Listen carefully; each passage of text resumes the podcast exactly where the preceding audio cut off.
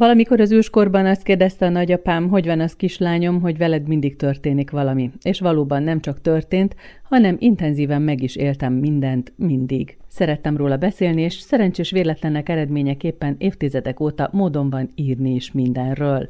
Ezt írja a könyve előszavában dr. Gyarmati Andrea. Igenis vannak csodák, ez a címe a könyvének, és történetei között találunk lelkesítőeket, bölcseket, a szerző gyerekkorából származókat és maiakat, vannak derűsek és szomorkásabbak is, éppen ezért nagyon jól tud hozzájuk kapcsolódni az olvasó. A könyv fülszövegéből is idézek. Elgondolkodtató, miért szeretik annyian Gyarmati Andreát, hiszen híres ezüstérme óta már 50 év is eltelt, a középkorúak és a fiatalok alig ha emlékezhetnek rá, ahogy világhírű szüleire, Gyarmati Dezsőre és Székelyévára sem, de az ő egész élete is igazolja, a népszerűség nem pusztán a hírnéven múlik, hanem inkább a szeretetén, az emberségén. És hogy miféle csodákról van szó a kötetben, arról beszélgetünk most. Abszolút hétköznapi csodákról beszélek, és csodákban gondolkodom, reménykedem, várok csodákat.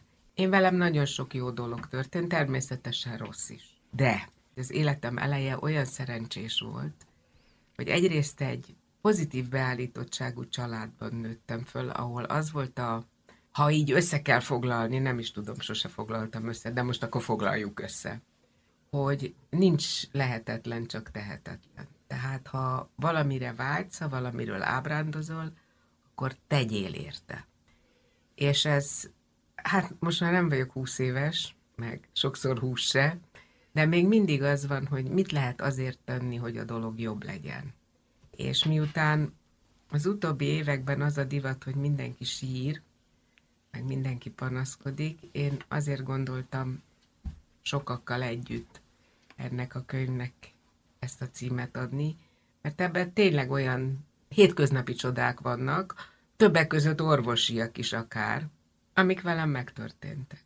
Két legutóbbi könyv, az, az egyik a Szeretett Morzsák, és a másik ez az Igenis vannak csodák. Az elmúlt évek során zömében a 24.hu-n megjelent írásokból lett összeválogatva, meg még amit hozzá lehetett tenni. Úgyhogy írok folyamatosan, és nagyon örülök neki, hogy van, aki szereti. Tehát nagyon jók a visszajelzések. Azért az ember elgondolkodik azon, hogy vajon az a sok feladat, amit te magadra vállaltál, az úszással is, az a fajta kitartás, akaraterő, a sikerek, és hogyha az életedben bármilyen megpróbáltatás volt, vagy kudarc volt, hogy azok formáltak téged ilyenné, hogy így látod a világot, hogy meglátod ezeket a csodákat benne, vagy eredendően nyitott vagy? Varázslatos nézni az unokámat. Sajnos mm. nagyon keveset látom, de azokban a pillanatokban is egyrészt azt, Rozi 7 éves most, 7 éves lesz januárban. Egyrészt, hát ugye egész nap gyerekekkel vagyok, van anyag, uh-huh.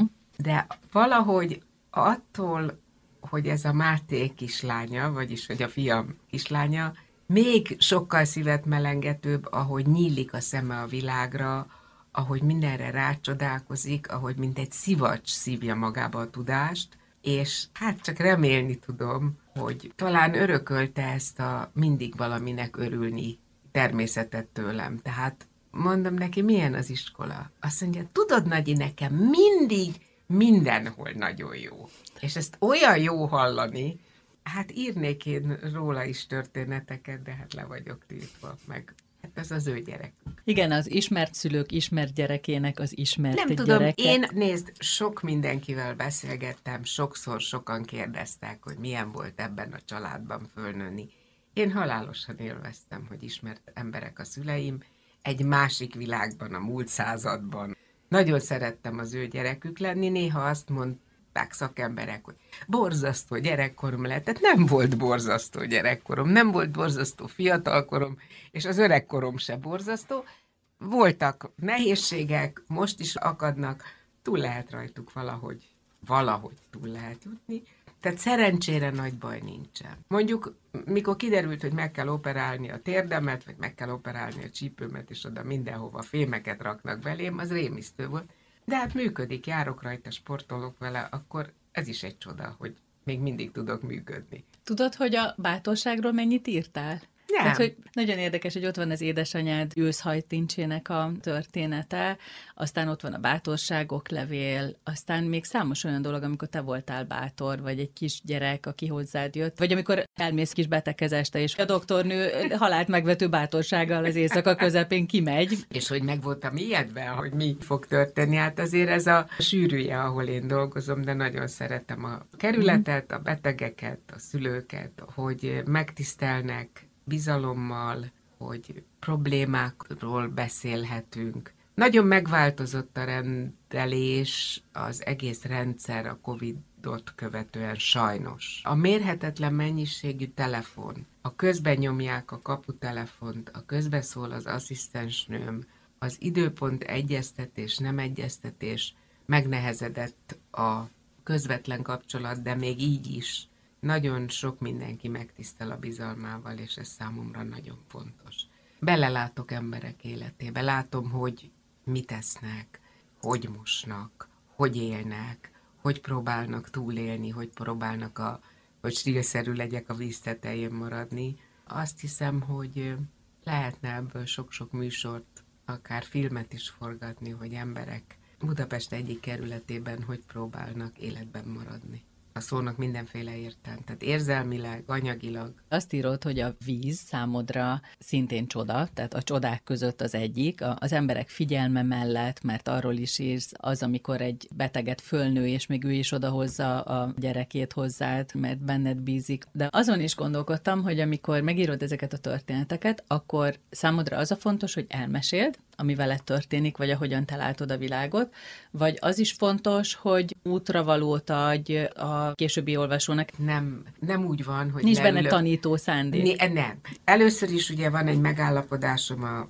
portállal, hogy milyen gyakorisággal jó, ha írok, és akkor mindig az van, hogy te jó Isten, most mi az, ami érdekes, és akkor rengeteg csíkos írkám van, ahova az összes ötletbetörésemet kocsiba, itt-ott, amott, bárhol fölírom. Mi az, ami érdekes lehet? Mi az, ami olyan történet, amit én szeretek? Mi az, amit én szívesen olvasnék? Messze nem képzelem magam sem tanítónak, sem a bölcsek kövének. Néha vannak ilyen dédelgetett történeteim, és azokat aztán szívesen leírogatom. De például? Mondjuk az egész történet, hogy én belőlem hogy lett orvos, azt uh-huh. még mhm. olyan hosszasan nem írtam le, de azt például nagyon szeretem, hogy mindig gyerekekkel akartam foglalkozni, lementem a Kölcsei gimnáziumba, érettségiztem, nagyon szerettem oda járni, és egyszer lementem a tanáriba. És ott valami feszültség lehetett a tanárok, valami üzenettel kellett, leküldtek. És néztem, hogy ezek a szünetben azok a tanárok, akiket nagyon szerettem, hát úgy, úgy nem voltak nagyon jóva, és mondom most, én azzal fogom tölteni a, a szüneteket, hogy beszexem a kollégáimmal, és ez nagyon nem tetszett, és a Misa, aki a Máté édesapja, egyébként ez Mihály, ő akkor már fogorvosira járt, és akkor jutott eszembe, hogy hát megpróbálnám én ezt az orvosit, mert hát ha a Misának sikerült fölvételiznie, és most már másodéves, akkor talán, talán én is képes vagyok rá. Na most ez életem egyik legjobb döntése volt, hogy orvosnak mentem. Gyarmati Andrával beszélgettünk Igenis vannak csodák című új könyvéről, amely a Szakszum kiadó gondozásában jelent meg. Ennek az interjúnak a hosszabb változata egyébként megtalálható a Spotify-on a könyvben utazom csatornáján.